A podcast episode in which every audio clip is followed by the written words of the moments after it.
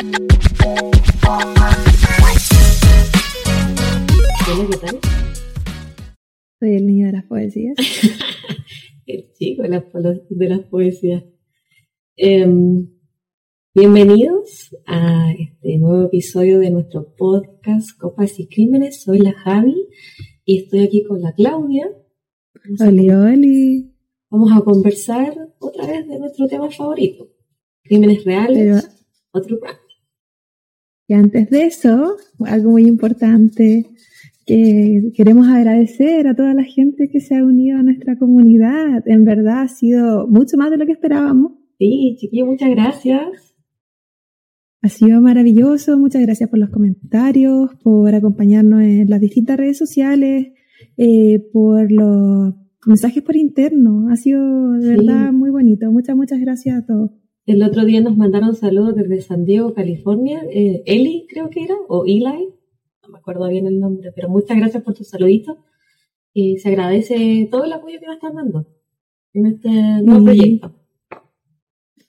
Sí, eh, es maravilloso. Además estamos nosotras también lejos de nuestro país, entonces es algo bonito. Es algo bonito, muy bonito. Y ¿Qué? además de eso, si bien este capítulo va a salir a la siguiente semana, eh, hoy es el cumpleaños de la Javi. Entonces, ¡Oh, no! oh, muy feliz cumpleaños, amiga. Gracias, bebé. Eh, Hoy cumple la mayoría de edad. hoy cumple la mayoría de edad y gracias a estos 21 años de vida voy a tomar mi primer trago. Es una, una cerveza, nosotros no nos pagan por la publicidad, pero yo le quiero hacer publicidad a esta cerveza, que Blueberry, de arándano, está súper rica. Em, ¿Qué tomas tú el día de hoy, Claudia? ¿Qué crees que estoy tomando, Javita? ¿Qué cree la gente que me conoce que estoy tomando? Necesito porque lo necesito.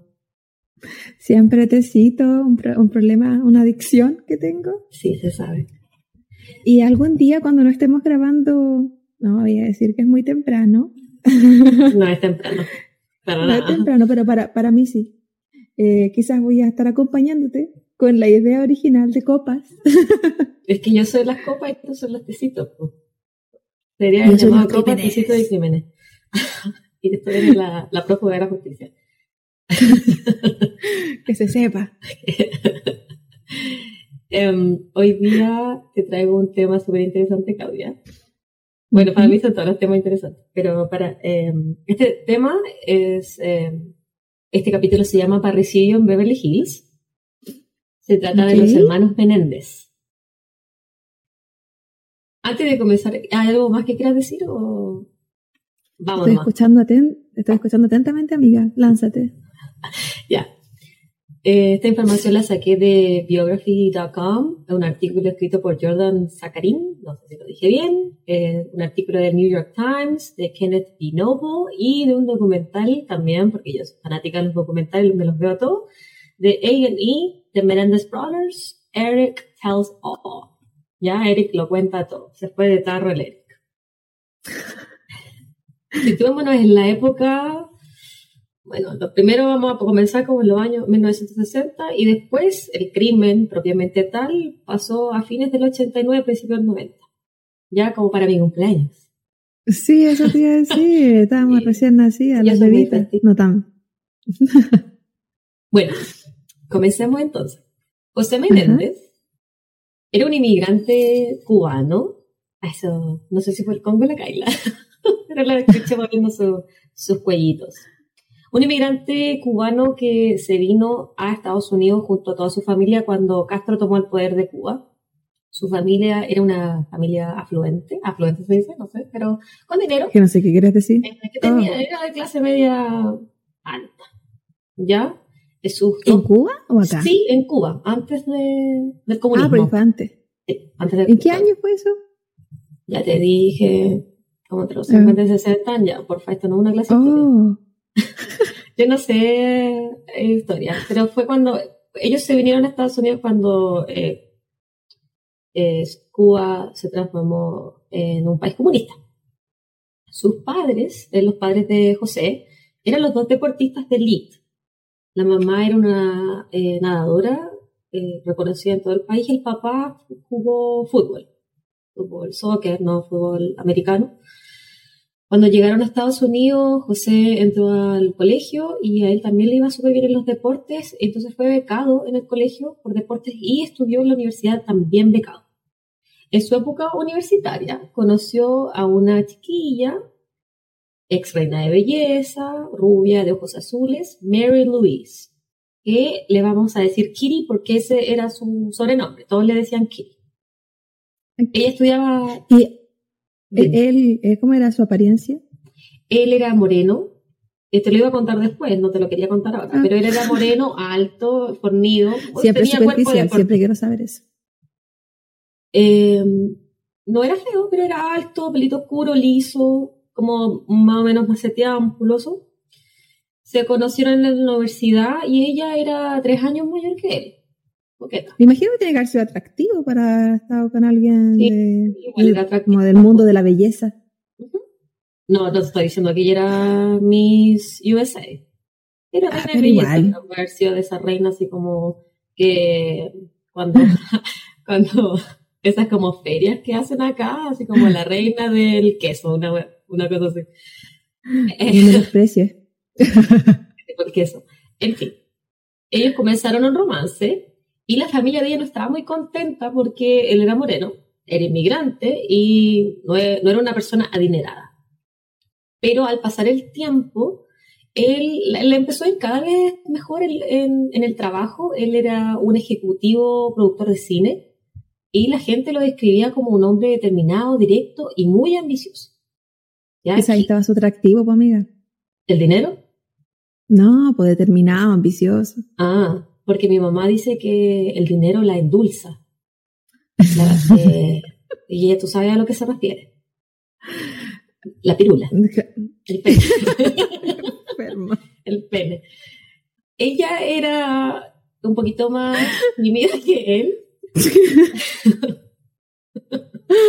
¿Ya? Eh, no le gustaba mucho el ambiente social. No le gustaba mucho. No le manda saludos a mi mamá, por favor. Déjala en su anonimato. Em, no le gustaban mucho los ambientes sociales. Ella era hija de padres separados y se decía que pasó gran parte de su infancia y adolescencia em, con largos periodos de depresión y que también tenía problemas del abandono. Entonces Kiri era mucho más retraída que José, que tenía una personalidad mucho más fuerte. ¿Ya? Mientras José trabajaba en el área del cine como productor ejecutivo, ella se dedicaba a, a su casa, a mantener su casa, aunque tenía personal de servicio, obviamente, y tenían buena situación. Sí, tenían buena situación. Esto lo vamos, vamos a hablar de su situación económica después. De, em, también al cuidado de sus hijos. Joseph Lyle Menéndez, que le vamos a decir Lyle, no Joseph, porque nadie le decía Joseph, y Eric, el menor de los dos hermanos. ¿Ya? Decían que esta tarea no era, eh, no era fácil porque los niños eran niños difíciles se metían en muchos problemas, tenían personalidades explosivas. Lyle era el que tenía una personalidad más fuerte. Rebeldes, maldadosos, malitos. poquito entre rebelde y maldadoso. Y Eric era, un Eric era un poquito más...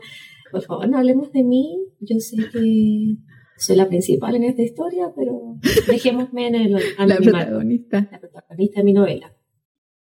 Eric era más tranquilo, era más callado y ellos se llevaban muy bien. Los hermanos entre ellos dos se llevaban estupendo, tenían una, realmente eh, se amaban, decía la gente. A pesar de estas personalidades un poquito explosivas que ellos, se dice que ellos tenían, también había cosas que hay que mencionar de su infancia. Eh, mojaron la cama hasta, hasta un poquito mayor, se hacían pipí, orinaban la cama hasta más o menos los 14 años. Y Lyle jugó con peluches hasta los 14 años también. La peluche ¿Tenía algún retraso? No, no, nada, no había un rezago, no.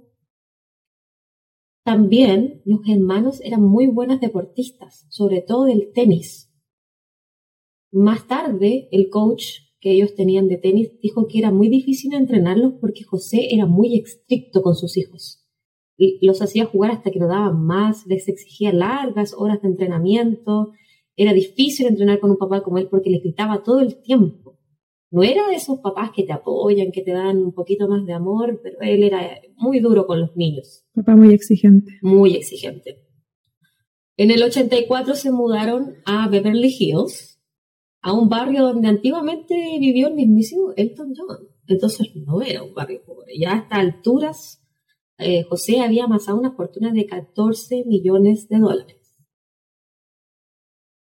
Cáchalo. En esa época, estamos hablando del 84, de los 80, 14 millones de dólares, imagínate, ahora serían más de 20. Ahora, también está bien.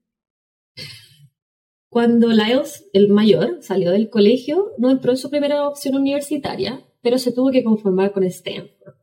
Sigue siendo una muy buena universidad, Ivy League.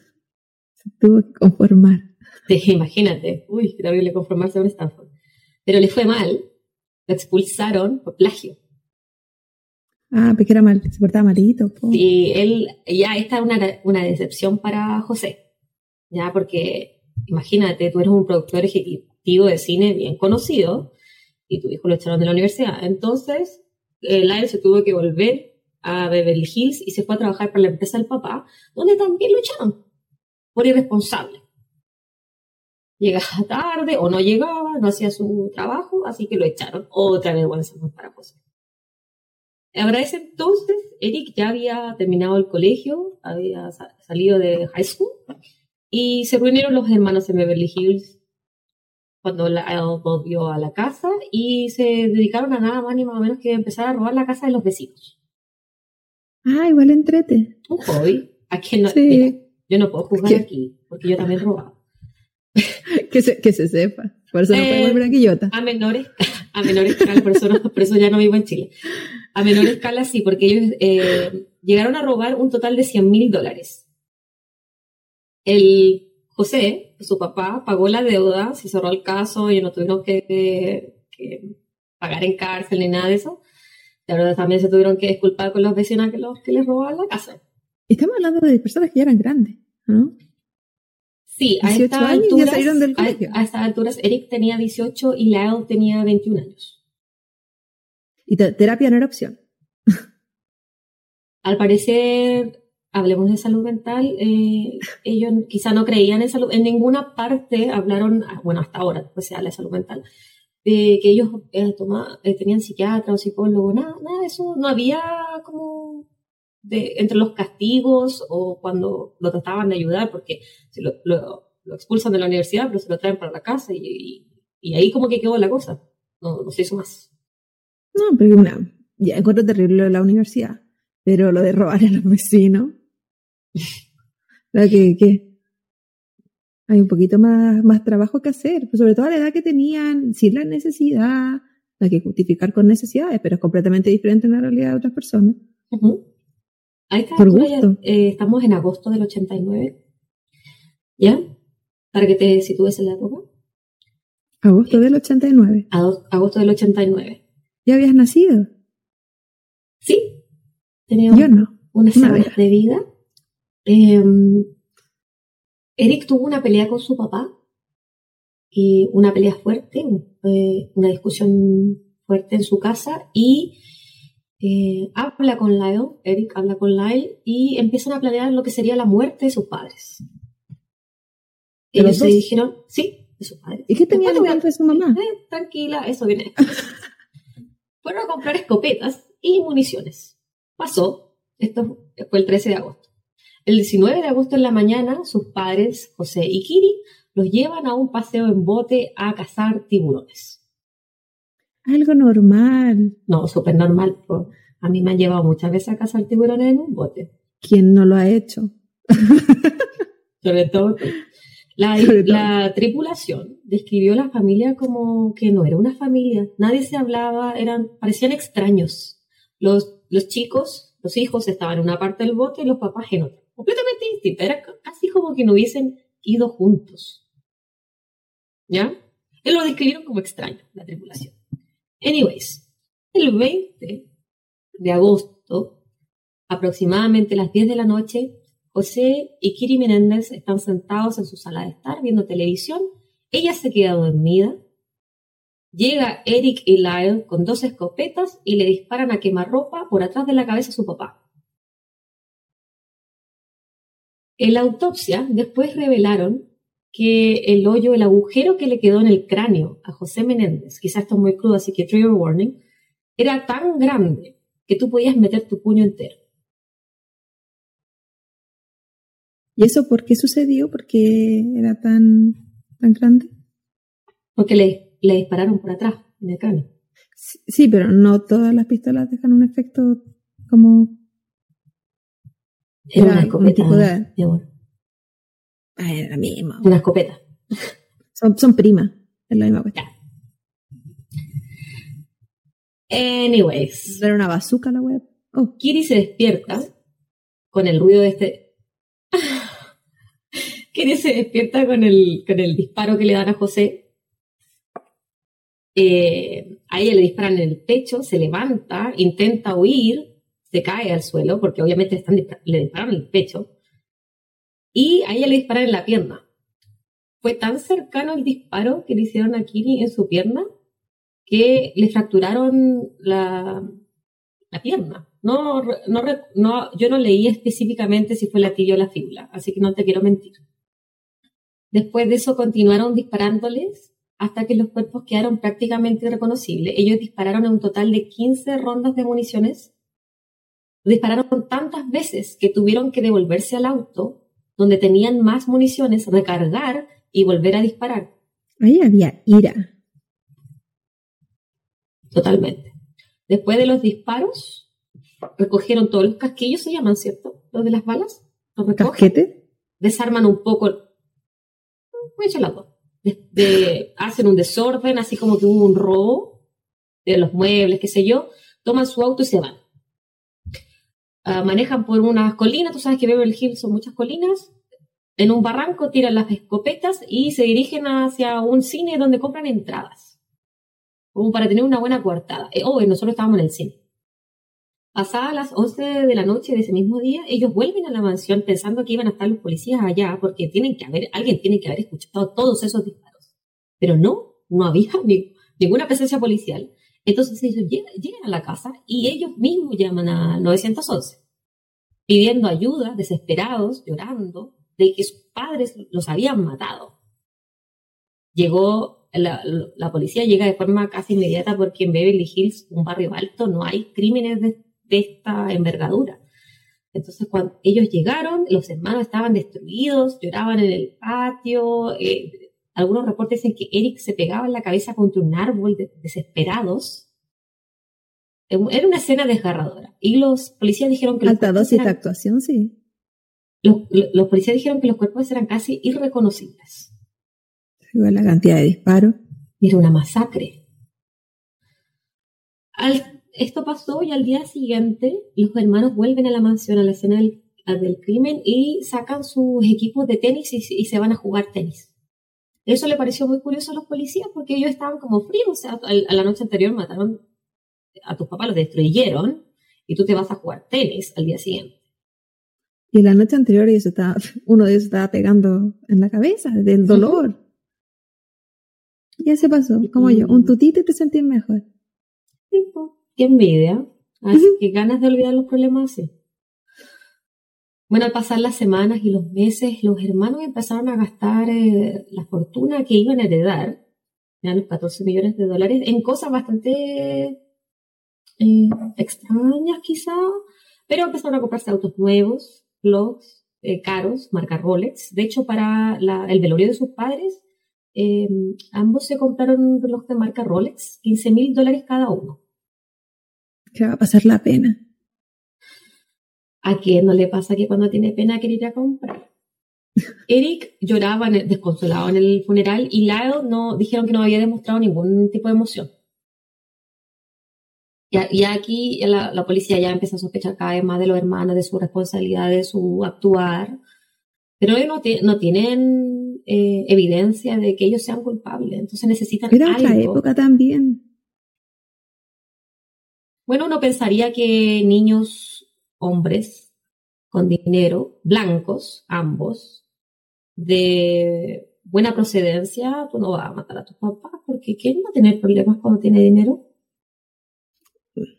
Eso es un, como una, Bueno, algo una que se creía en idea. esa época. po. Sí, era una idea- es aún. La gente cree que tener dinero es no tener problemas. Yo no tengo ni, yo tengo lo opuesto. No dinero. No tengo ni dinero. Pero, pero eh, el- el- no, quizás no habían las cámaras o las mismas cosas que hay ahora para comprobar cosas y quizás las mismas Bueno, la- las cámaras de psicológicas habían eran desconectado la diferentes. noche del crimen. que estaba preparado. Y ahí había planning. Bueno, los eh, detectives los querían arras- arrestar, pero no había... Lo querían hacer antes de que ellos recibieran el dinero de la herencia, porque ya después de eso no se los pueden quitar. En estos momentos ellos estaban recibiendo dinero, así como el dinero que ya tenían, o de los seguros de vida también, pero no la herencia que no la habían recibido. Mucho dinero. Eh, ya, el Lion sigue gastando dinero de forma eh, eh, eh, exorbitante. Lle- Llegó a gastar 700 mil dólares antes de, bueno, los hermanos ambos, 700 mil dólares antes de que los arrestaran. Y Eric había contratado un coach de tenis y se había ido a jugar a um, Israel, un torneo de tenis, porque él quería ser profesional.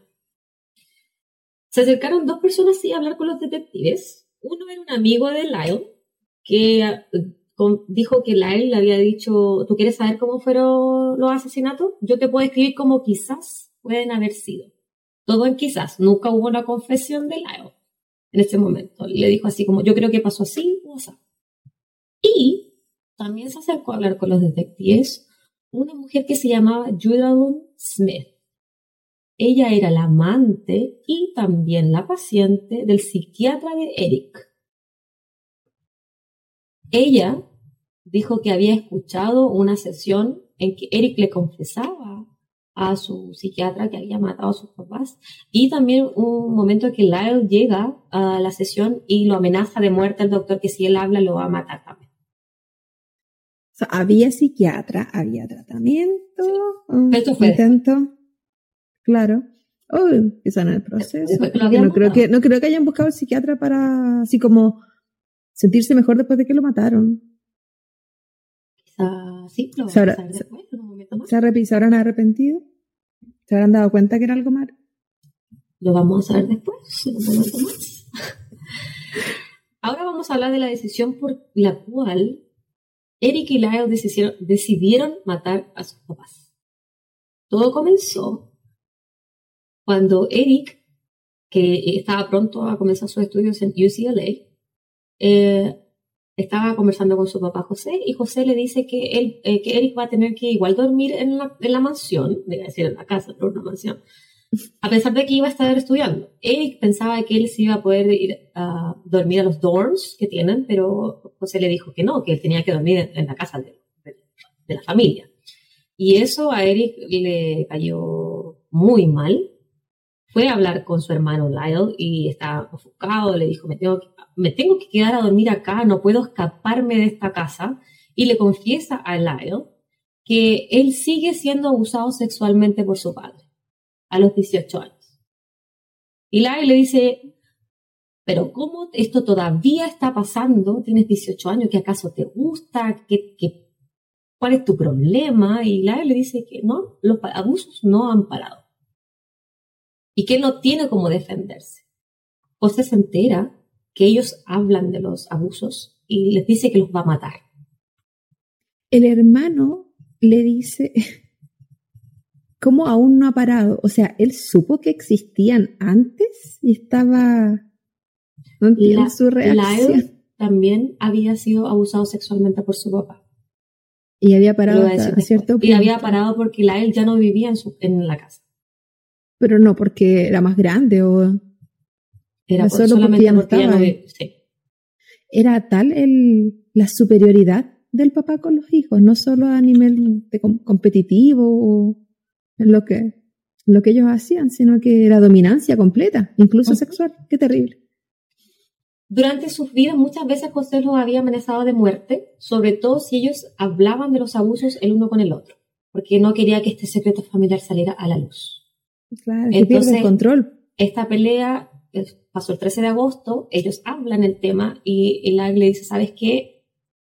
Esta tenemos, eh, él nos va a matar, tenemos que matarlos nosotros primero. Cuando los llevan a, este paseo, eh, tranquila, amiga, ya voy. Cuando los llevan a este paseo en bote a cazar tiburones, ellos pensaron que los iban a llevar al mar a matarlos y que lo iban a tirar al mar. Entonces ellos estaban aterrados, decían, eh, hoy, hoy nos van a matar. Y al día siguiente le dijeron que no podían salir de la casa, el, el, el 20. Eh, ellos pensaron que lo iban a matar todo, todo el día, ellos aterrados porque sus papás los iban a matar. Y por eso los, deciden eh, matarlos a escopetazo. ¿Ya?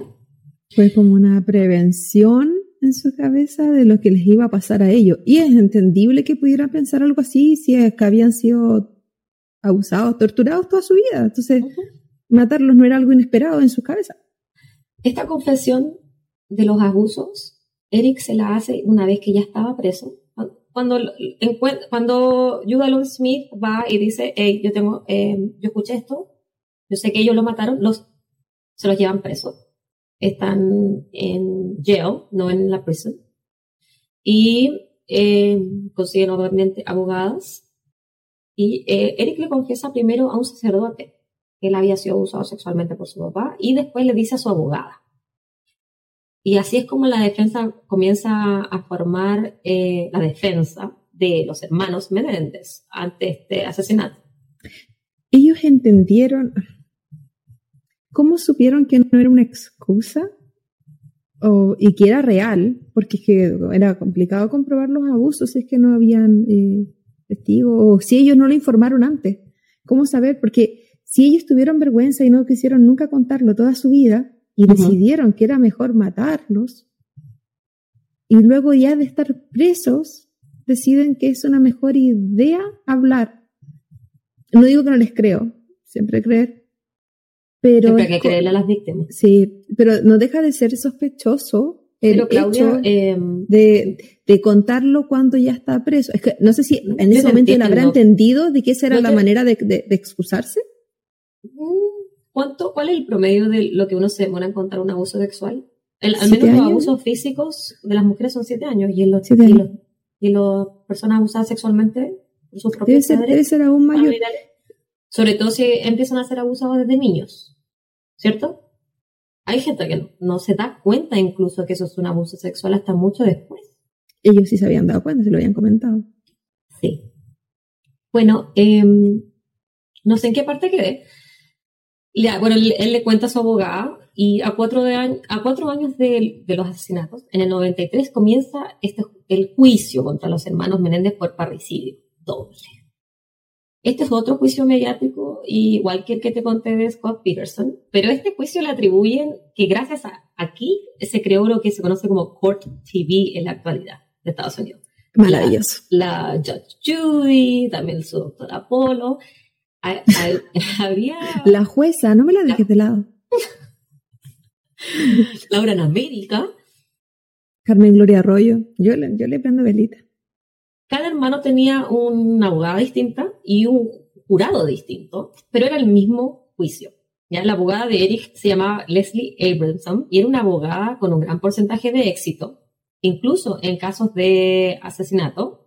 Era una mujer menudita, con mucha personalidad y bastante intimidante. ¿Ya? ¿Vamos bien hasta ahora?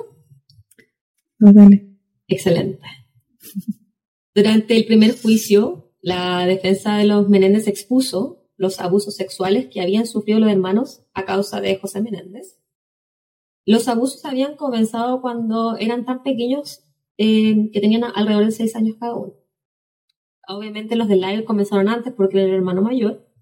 Quizá, mira, yo no sé si qué tantos detalles quieres que te entregue porque es un, tema trigger, eh, muy sensible.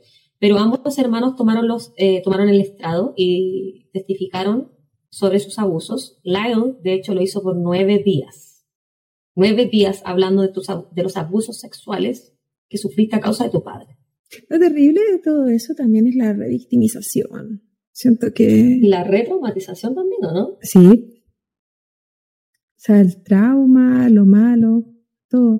Finalmente para ellos quizás estaban deshaciendo del monstruo que lo estaba haciendo tanto daño. Y se comprende que se haya hecho pipí hasta los 14 años. Y te voy a decir otra cosa también que le pasó a él muy joven. Pero después, en un momento más, déjame terminar, déjame terminar esta idea, este hilo Cuando ellos relataron los abusos, eh, dijeron que eh, empezaron con masajes en sus piernas, porque ellos eran deportistas, ¿te acuerdas? Te dije que hacía mucho deporte. Eh, José dijeron que le hacía masaje en las piernas, esos masajes pasaron a ser masajes genitales. y eso se, em, evolucionó de forma negativa a um, violaciones, directamente violaciones. No quiero entrar en más detalles de eso. No era solo abuso sexual, eran violaciones. En caso de él, los abusos, como te dije, ya habían terminado porque él ya no era, no vivía en la casa, ¿cierto? Y, Significa eh, que, fueron años, años y años. Bueno, de Eric no habían parado. Empezaron a los seis y hasta, lo, hasta que mataron a, José Menéndez. Es terrible. Eric vivía con miedo. Él se veía muy retraído en, en el juicio. Estaba un poco pálido eh, confesó que tenía depresión, le estaban medicando con ansiolítico, antidepresivo constantemente. Él vivía con miedo de seguir eh, viviendo en esa casa, donde lo amenazaban de muerte, donde su posibilidad de ir a la universidad y de dormir allá eh, no, era nula ahora. Entonces significaba que los abusos no iban a parar. ¿Y, mm, ¿Y por qué robaban a los vecinos? ¿Y por qué mintió en la universidad? Todo eso. No sé. Pero yo también he robado. y, y, que no ha mentido. O sea, quizás son escapes también. Sí, eso es, sí, escape, necesidad El tema que dijeran que ellos eran niños problema, eh, hay que tener un escape. O sea, ellos estaban pidiendo a gritos ayuda. Mojando la cama, jugando con peluche a los 14 años. Lyle también dijo, en, cuando él estaba hablando eh, como testigo en su propio juicio, que Kiri, su mamá, también lo había abusado tanto física como sexualmente a partir de los 11 años. Lyle Menéndez usaba un peluquín porque él había perdido su pelo a los 12 años. Claudia. Yo vi un documental esa Perdona por nerviosa, ¿cómo se llama? Perdona por interrumpirte, pero yo vi un documental la otra vez de los abusos sexuales en los Boy Scouts acá en América y había una víctima que contaba que él también había, él había perdido eh, su pelo completamente a los 13 y obviamente él era víctima de abuso sexual. Yo creo que ahí hay una conexión entre la pérdida del cabello y el trauma físico psicológico. Es que está lo, que te mencionaba, la alopecia por causas nerviosas, por ah, estrés, él usaba un peluquín, tenía pelito como alrededor, pero usaba un peluquín aquí. Y Eric no sabía esto, él se entera eh, después, antes que mataran a los papás, él se entera de que su hermano usa peluquín porque es un secreto. Eso te iba a decir, que el capítulo anterior era la casa de los secretos, este era la casa de los secretos. Amiga, la mansión. La verdad es que yo que me he visto muchas grabaciones documentales de, este, de, este, de los hermanos Menéndez, siento que eso es tan terrible escuchar cómo ellos relatan los abusos. Hecho, tú ves cuando eh, eh, Lyle está en el estado comentando el abuso, Eric se muerde la mano, llora, mira para abajo. Eric cuando toma el estado casi no podía hablar, solo lloraba.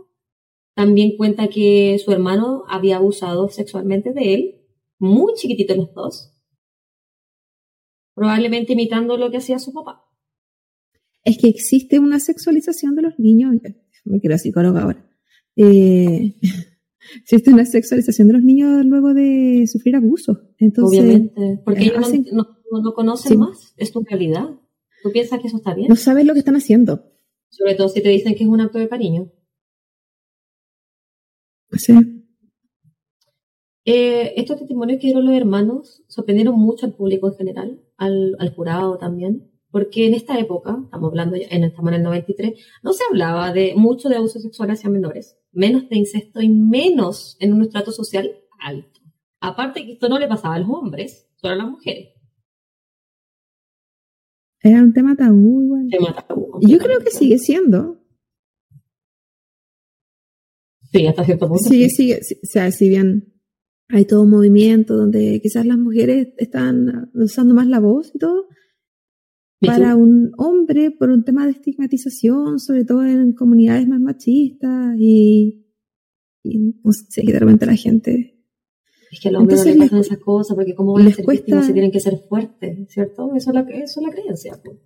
Y a la vez también es que si te pasa, es que la culpa, culpar a la víctima siempre. Y la víctima ya se culpa a ellos, eh, la víctima se culpa sola. Sí. Por eso no hablan.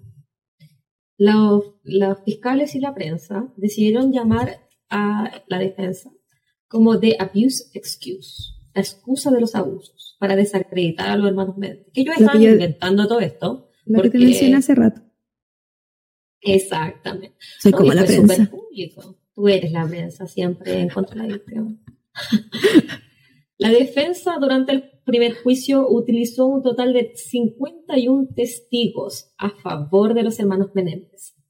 Nadie, absolutamente nadie, habló a favor de José Menéndez. Todas las víctimas, o sea, todos los testigos decían que él era cruel, desagradable, una mala persona.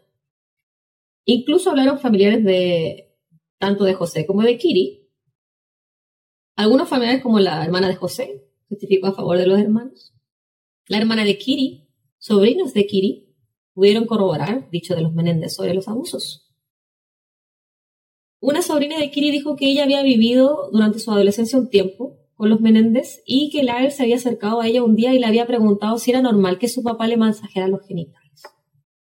Ella fue con esta información a decirle a Kiri lo que le había dicho Lael y Kiri le había dicho que no se metiera en problemas, que dejara el tema hasta ahí y que eso no se hablaba que también tenía problemas con el alcohol y el abuso de drogas eh, eh, prescritas, se dice. No, no que ver. Eh, drogas legales, antidepresivos, ansiolíticos. Primo los doctores. De los Menéndez, que también vivió con ellos. Él era de una edad más o menos la misma edad que, que ellos tenían. Dijo que mm, que él había escuchado cosas extrañas en la casa que hasta una edad más o menos mayores, ellos aún se bañaban con su papá, que había una regla, que no, uno no hablaba de eso en la casa, pero cuando José estaba solo en la habitación con alguno o ambos de sus hijos, nadie podía entrar a esa habitación, nadie podía interrumpir, ni siquiera acercarse al pasillo de esa habitación. También dijo que la mantenía un contenedor tipo Tupperware abajo de su casa, bueno, abajo de su cama, eh, lleno de caca, de materia fecal, y que Laila había dicho que a él le daba miedo ir al baño y que a veces sus papás lo encerraban por horas en el closet y él ahí tenía que hacer sus necesidades en un Tupperware. Y que también se escondía él comida dentro del mismo closet, se escondía cositas para tomar y comer, porque lo dejaban horas. Tortura. un testigos a favor de la fiscalía fue el doctor Osil, el psiquiatra de Eric, que había grabado las confesiones de los crímenes. Pero Eric nunca supo que su psiquiatra estaba grabando las sesiones. Otra testigo fue Judalyn Smith, la amante y también paciente del psiquiatra, que también había grabado las conversaciones. Ella fue, bueno, el doctor, doctor Osil, él le dijo a ella, oye, ven a escuchar esto, así como de la pared. Y em, él fue a hablar con la policía porque ella lo amenazó con, él quería terminar la relación y ella amenazó con delatarlo, porque ella era su paciente. Y su amante, si no era la pareja. Y su amante. Em, en este caso, la verdad es que nunca hubo dudas de quién mataron, eh, quién mató a los a José y a Kitty. Ellos, los hermanos, cuando ellos admitieron su culpa, dijeron nunca lo en detalle, no, una vez que se lo preguntaron, no lo negaron.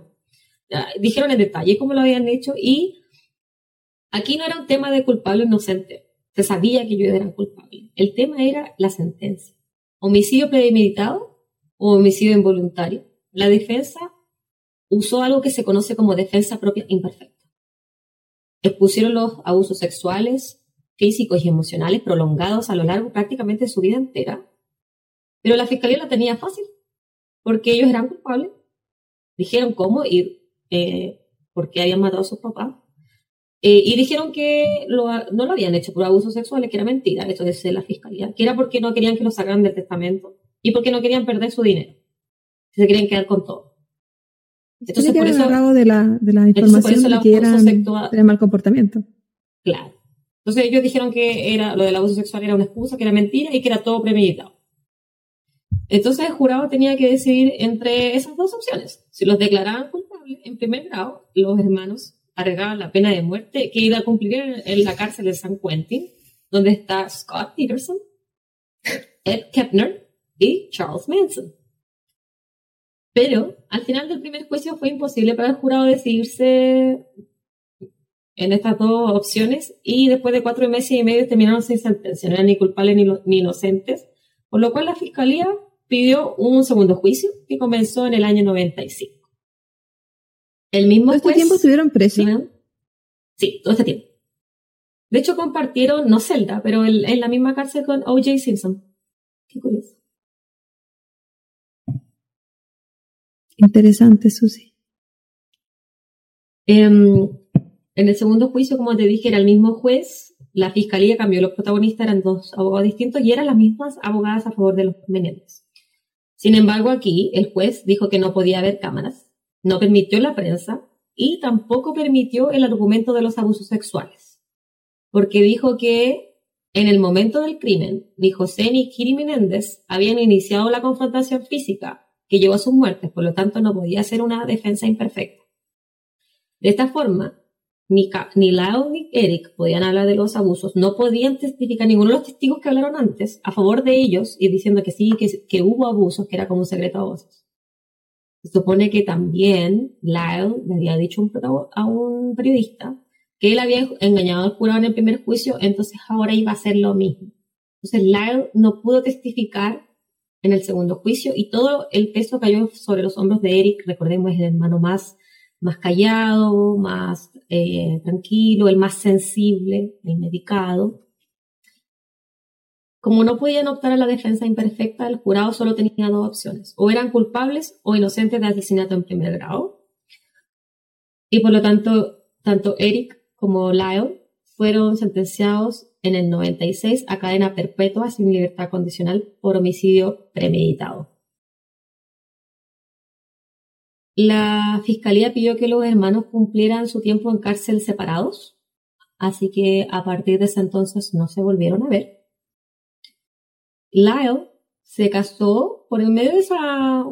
Tú conoces que aquí existen los pen pals, ¿cierto? Las amigas por carta, que las groupies, ellos fueron muy conocidos porque eran eran bonitos, con dinero, los vestían súper bien durante el juicio, entonces los hacían como más, como el The Boy Next Door, casi.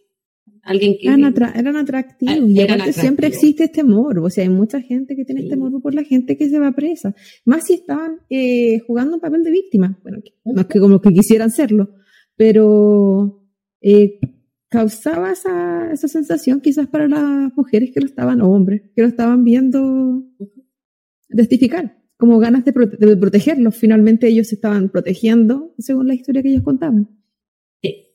En el 2001 la EU se casó y no le resultó. Se casó de nuevo con otra persona en el 2003. Mientras que Eric se casó en el 97 con una mujer que se llama Tammy y siguen casados hasta el día de hoy. Han apelado muchas veces a su sentencia, pero todas han sido rechazadas. Ambos son reos modelos ¿ya? Eric pinta en la cárcel, cuida enfermos, le enseña em, eh, cosas como eh, matemática y lenguaje a otros reos. Lo mismo hace Lyle en su otra cárcel. Em, Eric en un momento dio una entrevista que en la cárcel él se siente más en paz de lo que en algún momento se sintió en su, en su casa con sus padres porque el verdadero infierno lo vivió con sus papás. Imagínate eso. Está bien. Qué terrible. Y qué terrible igual porque no supieron lo que era tener una vida normal. ¿Quién sabe? Quizás van a estar ahí para siempre. Bueno, se supone, pero si están sin, sin acceso a libertad condicional. Sí. En el Y no están aceptando ninguna... Ninguna apelación. exacto.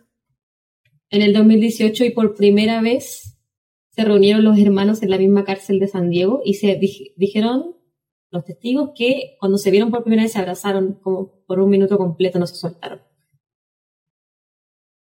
Ambos hasta el día de hoy tienen contacto y muy buena relación con su familia materna y paterna, que los van a visitar a la cárcel y que eh, luchan por su pronta liberación.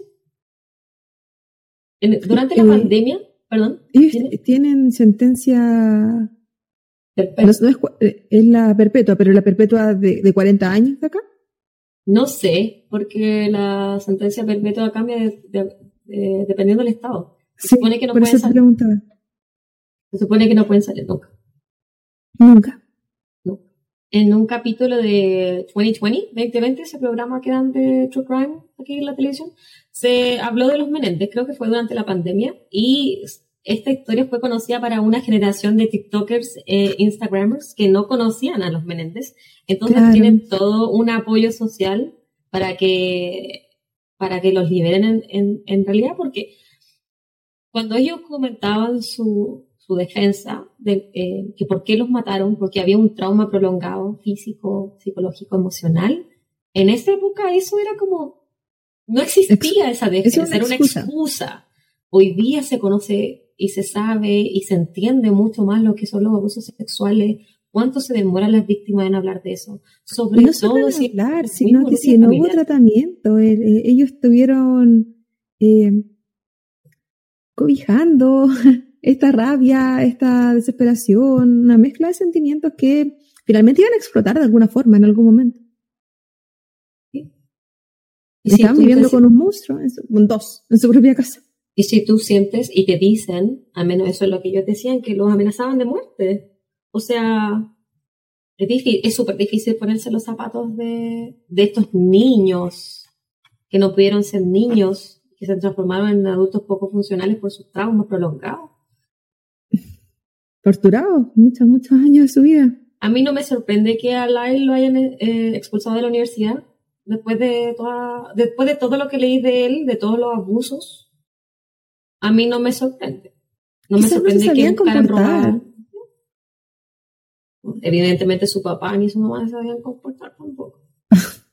no, pero bueno, tampoco sabemos que el historial de ellos para atrás, no lo voy a justificar en ningún caso, pero quizás pasaron por lo mismo. Ah, yo sí lo justifico. No, estoy hablando de los papás. Ah, yo pensé de los niños. que los papás hayan pasado también por abuso en su pasado, no se sabe. y que haya sido solamente una, una, réplica de comportamientos y eh, abusos. A veces son cadenas familiares. Mm. Sí. Pero terrible. Y esa es la ah, historia. hay un nuevo movimiento entonces, como Free Britney, para, pero ahora los Free Meneses. ¿Meneses? Menéndez. Menéndez. Una hora hablando de ello y todavía no sé el apellido. Pues, eh, me gustaría que los liberaran igual. Yo estoy, yo los apoyo completamente. Será como justicia eh, social que de repente poco existe. Difícil que le hagan otro juicio si no tienen pruebas nuevas. Y no, y el segundo juicio además no fue como muy amable con ellos tampoco, no, que, les quitaron todas las armas que tenían. Durante el juicio igual la abogada de Eric se enfrentó muchas veces con el juez que él no estaba siendo imparcial. Para otra Yo no conozco mucho así de, ley y no la quiero cagar con, lo, con la terminología porque si no me retan. Me retan mi hermana. Así que la traté de hacer más simple, cosa que yo entendiera. Sí, no, se entiende. Y, y ah, que bueno, al menos que no han tenido tan, tan mala experiencia en la cárcel, no es la historia de todos. Otros han vivido el infierno cuando entraron a uh Pero ellos no. Y de hecho, pensé que me iba a contar que le siguieron pasando la misma situación en la cárcel, que se sabe que también pasa. Pero generalmente, sí, pero no, ellos se han ido bien y son re modelos. O sea, Imagínate que eh, Eric tiene un programa, eh, él está encargado de cuidar a los enfermos terminales en, la cárcel. claro, cada, como decíamos antes, cada cárcel eh, tiene su, su, mundo y cada estado tiene sus leyes, también depende si la cárcel es privada o no, es súper diferente. Hay un tiempo, nada que ver con este tema, que había una cárcel en Nueva York que entregaba educación para reos modelos. Entonces, cuando salían muchas veces de su tiempo en la cárcel, salían con carrera universitaria, salían con herramientas. Entonces, eh, ya cuando salían... Ido presa, me saldría gratis. Ese fue el problema con esa cárcel. La gente estaba en contra de que le entregaran una herramienta a los presos. Porque decían, ¿por qué entonces nosotros tenemos que pagarlas y ellos no? Y bla, bla, bla. en ningún caso estaban pensando, estamos entregando la oportunidad a alguien que cuando salga no va a reincidir en algo que nos está afectando a todos como sociedad. Eso no se estaba viendo en ese momento. No. Entregarle educación es entregarle herramientas a alguien que no lo tenía y que finalmente y es evitar cualquier eh, o prevenir. Reinserción, eh, sí. Sí, eh, es, como una ayuda para la sociedad, no solamente para la persona. Y sí, sería maravilloso que educación gratuita y de calidad, pero sabemos que menos en este país. No quiero nada gratis. no, señores. Muy interesante tu tema, Javita. No, no conocía esta historia. Yo te, traigo historias que tú no conoces, soy muy bien. Sí, siento que, soy como medio obsesiva y cuando conozco una historia siento que me, me quedo pegada en esa y veo muchos documentales o me pongo a leer o me pongo a buscar en internet o incluso en redes sociales por si tienen, es que a veces tienen, pero no salgo de, la, de las historias que ya conozco. Estaba muy, muy interesante. Muchas gracias. Y ojalá se haga justicia por ellos. Ojalá que tengan la, la posibilidad de reinsertarse en la sociedad y vivir la vida que no pudieron vivir. O algo similar, algo mejor de lo que le entregó la vida. Sí, de repente pensar que eh, nacieron eh, víctimas de la sociedad, de, de sus papás, que son de la sociedad misma, y después no hubo justicia que les hiciera eh, que valiera la pena. Qué bueno que sean tan positivos, yo probablemente no lo hubiese sido. ¿Qué sucede? Bueno, chiquillos, con ese comentario nos despedimos en el capítulo de hoy. Muchas gracias por escucharnos, por vernos, por darnos like. Por favor, suscríbanse a nuestros diferentes canales, pónganos un me gusta, síganos en Spotify, iTunes, YouTube, eh, Instagram, Facebook, ya no, ni sé, yo no manejo las redes sociales. Ha sido un gusto. Esta era la historia de los hermanos Menéndez. Eh, mándenos algún comentario si quieren que hagamos alguna historia que a ustedes les guste mucho. Escríbanos a copasycrímenes.com y ahí vemos si podemos incluir algunas más adelante. Y no olviden que nos pueden encontrar en todas las redes sociales que Javi comentó anteriormente, con el mismo nombre, Copas y Crímenes, y los vamos a estar esperando. Y nos vemos el próximo miércoles.